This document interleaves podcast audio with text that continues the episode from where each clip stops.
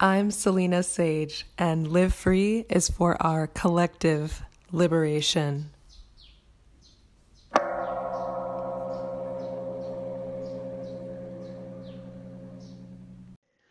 Namaste and welcome.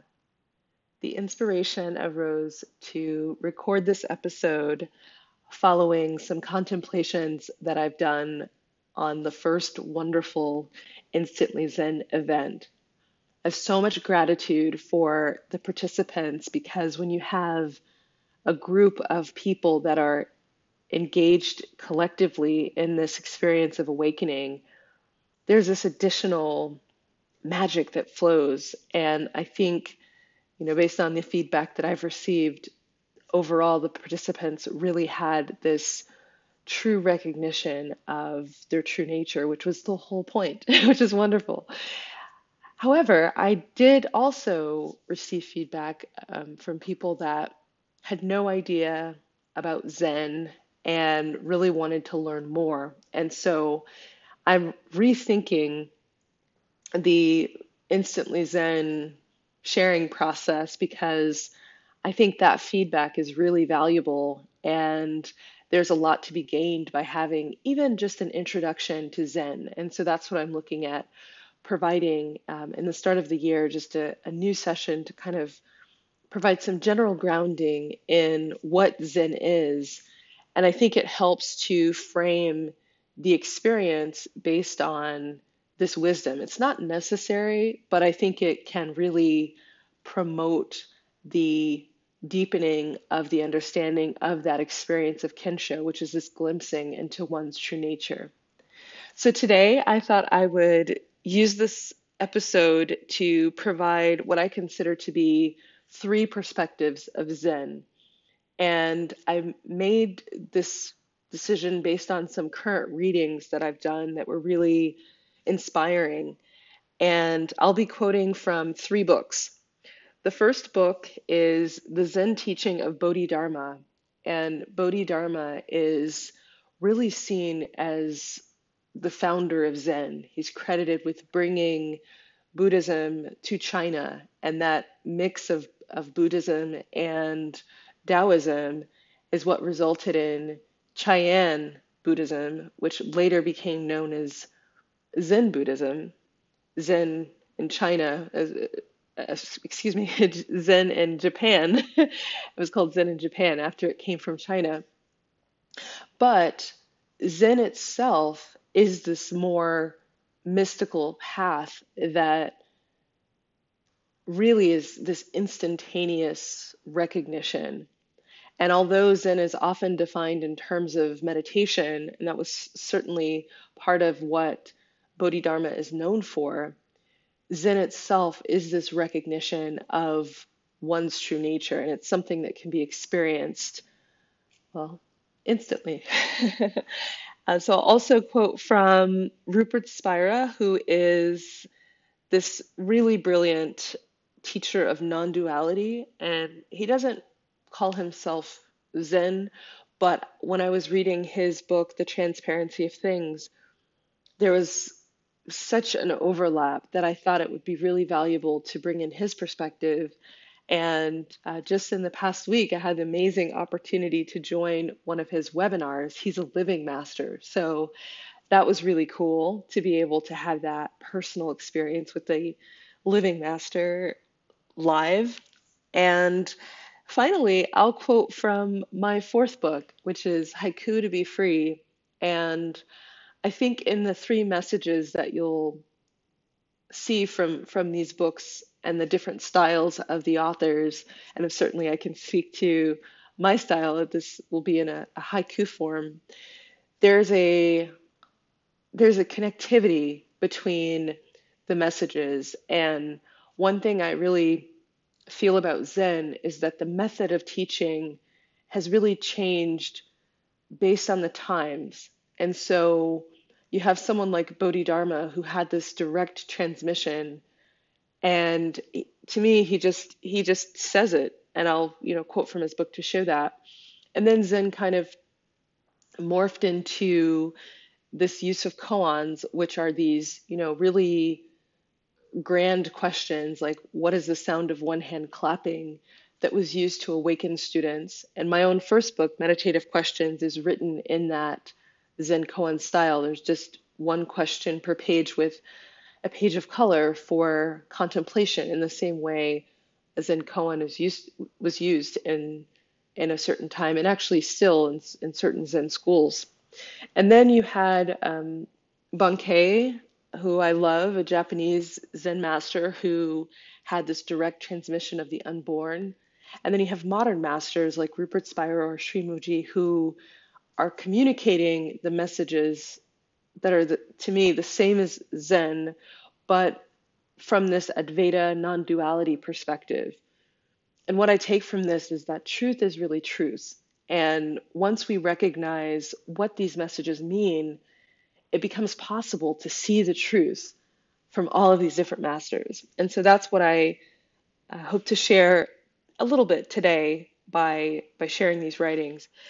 So I'd like to actually start with a passage from the uh, the Zen teaching of Bodhidharma, just to provide a historical context first, uh, with a little bit of his teaching, and then share another passage of one of his you know direct teachings. So the book questions, you know, why is Bodhidharma the most famous of all of the millions of monks who have studied and taught Dharma in China?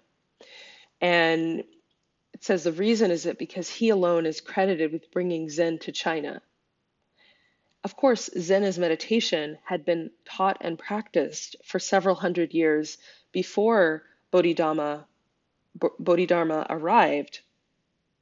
And actually, much of what he said concerning the doctrine had been said before, a hundred years earlier.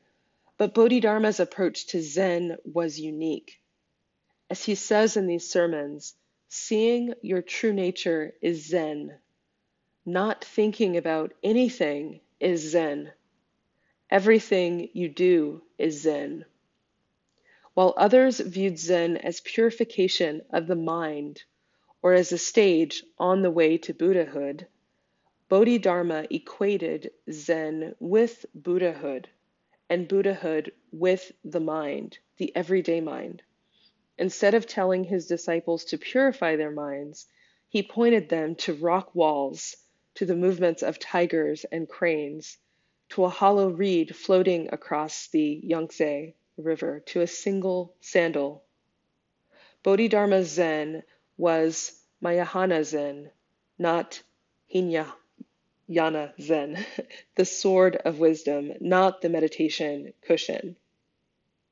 He used the sword that Prajnatara, his master, had given him to cut their minds free from rules, trances, and scriptures.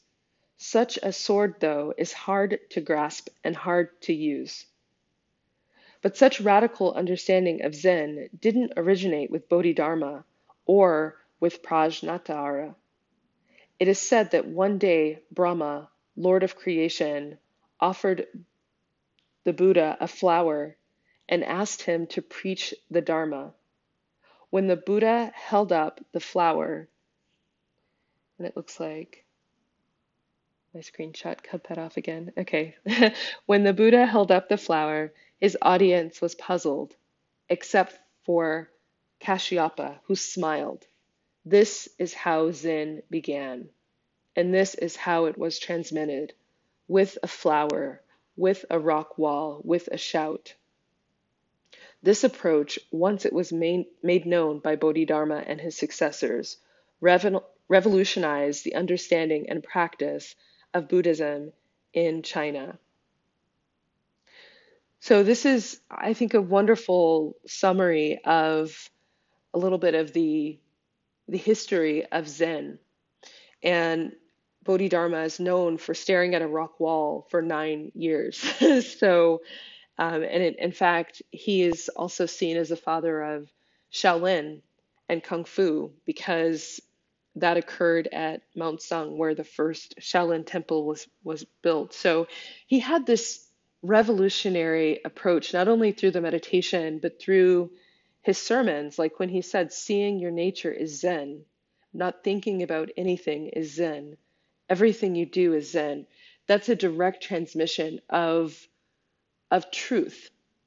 And so he combined very uniquely this practice of meditation with this direct transmission, which is very different from the other, I think, more traditional Buddhist path, which is all about really purifying oneself to almost to be worthy of that enlightenment or to be clear enough to recognize the enlightenment.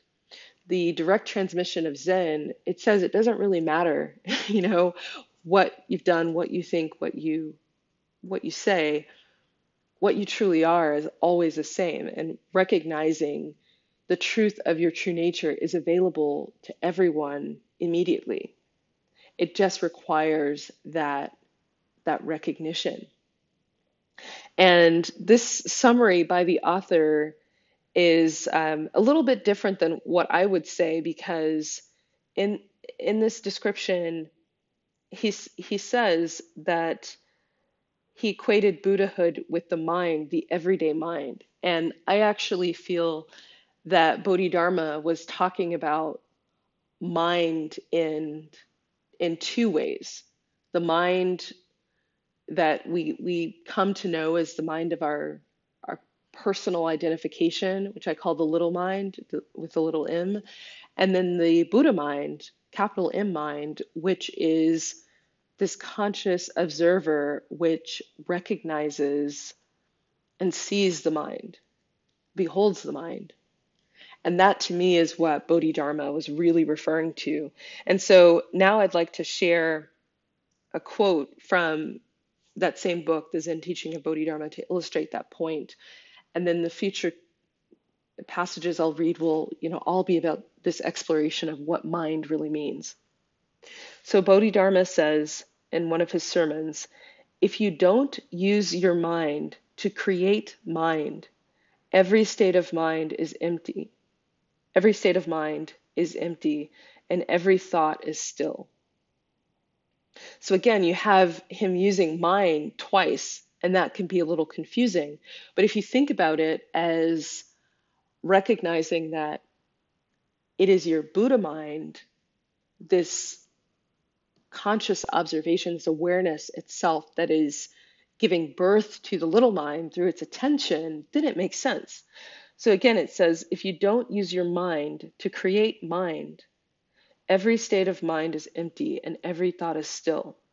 So if you don't use your Buddha mind to create your little m mind, which, you know, if you think of it as any thought, feeling, emotion, perception, memory, image, imagination, that is the mind.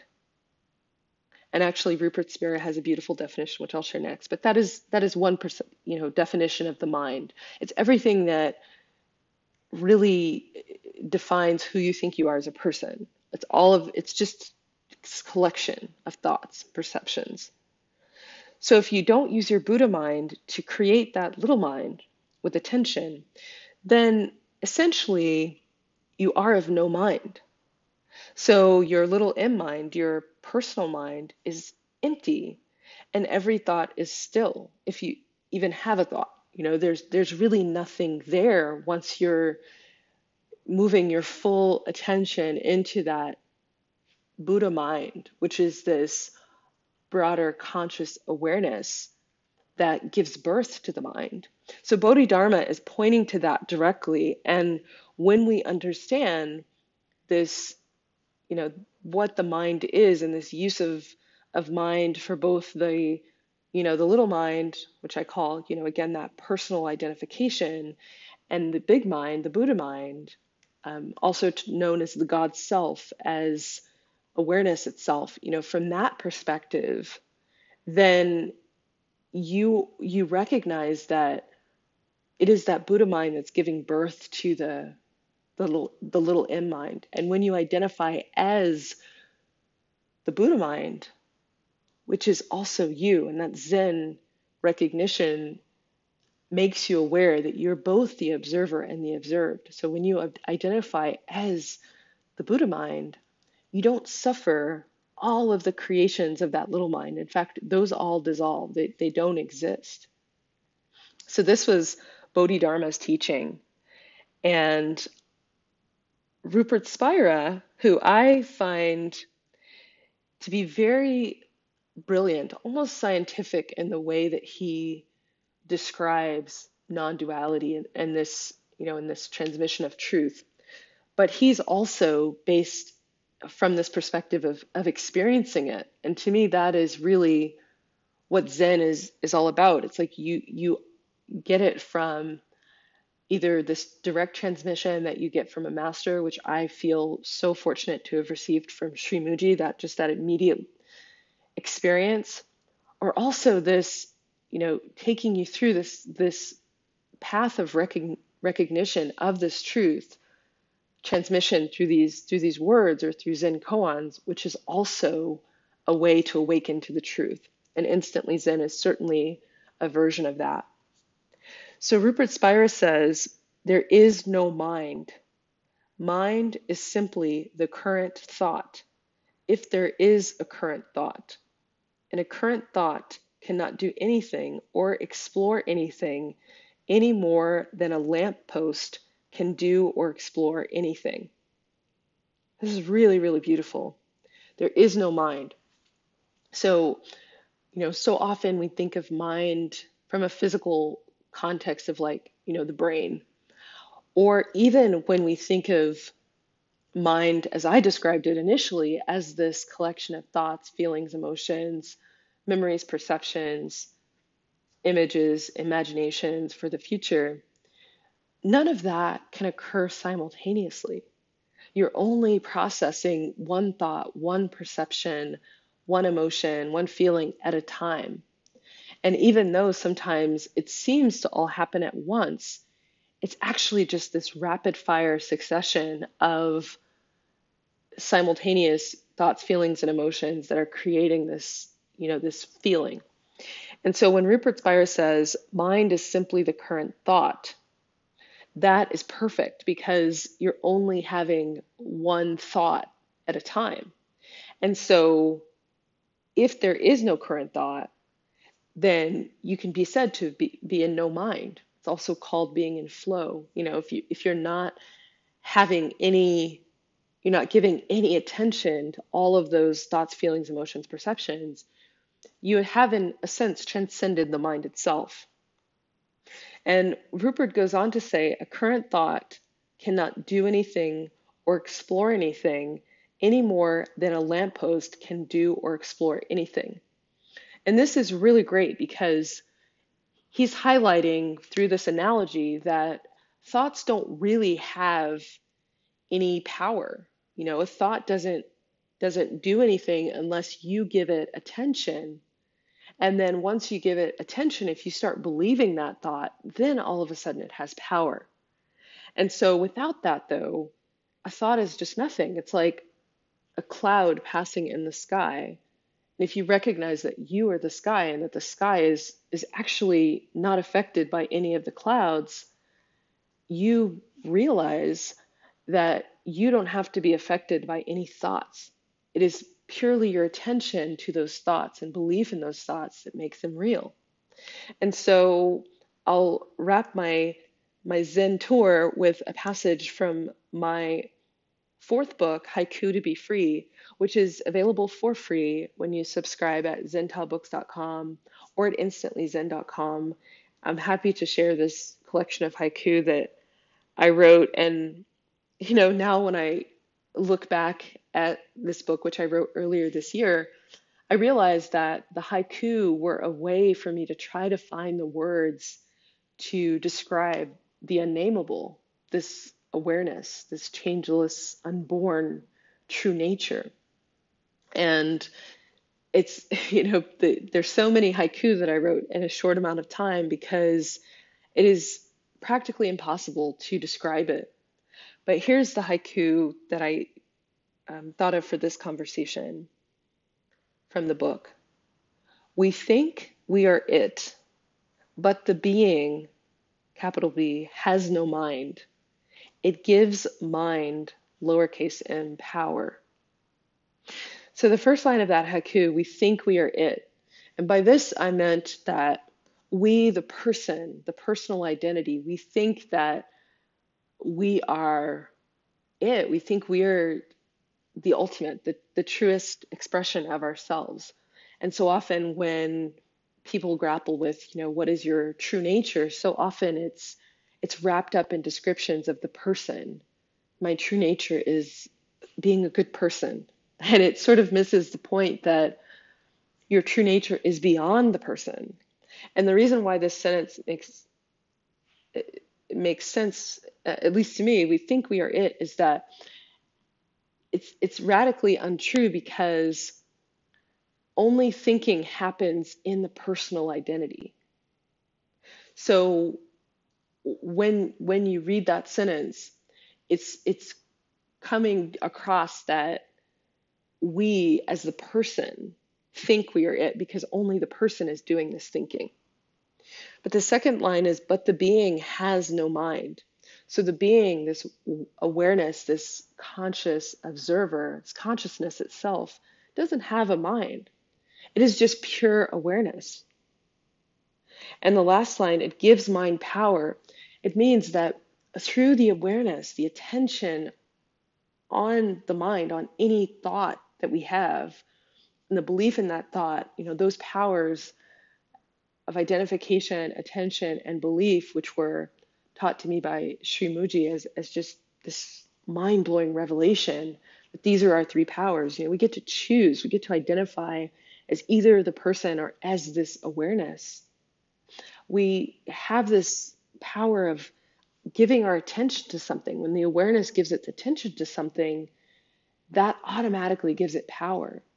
And then be- belief supercharges that attention because now we're believing whatever that thought, feeling, or emotion or perception as true because of that power of belief.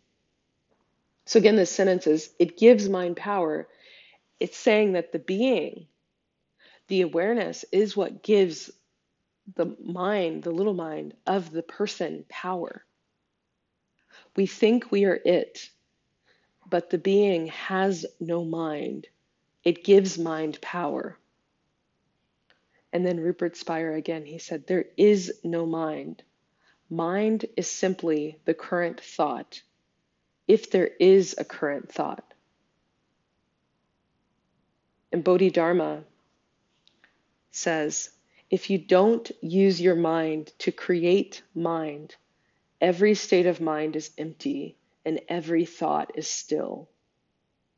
So hopefully you can see the you know the the commonality in those three readings, those three teachings. And when Bodhidharma says every state of mind is empty and every thought is still, to me that is a perfect description of peace. And that is why shorthand I often say Zen is peace. So these are just the lessons that accompany the experience of this recognition. And once you have that recognition, which is what you know, I, I hope to continue to share with these instantly Zen events and sessions, is for you to have that recognition yourself. And as I continue to look through the best way of doing that, I'll certainly announce new events and sessions that will be upcoming. And certainly by um, January of, of next year, I'm looking ahead to kind of launch this introduction to Zen session, followed by three or four additional, you know, shorter sessions to dig deeper into this, to have the experience, and then to really live it. Because once you're operating as awareness itself, you're living beyond space and time as the masters do. And this is something that is available to us all. And it's certainly experience that I wish to share with you. so, as always, I thank you so very much for being here. And I wish you happy holidays. And I look forward to connecting with you very soon. I'll leave my contact information in the notes, my email and social media, and you're welcome to reach out. So thank you again for being here. Namaste.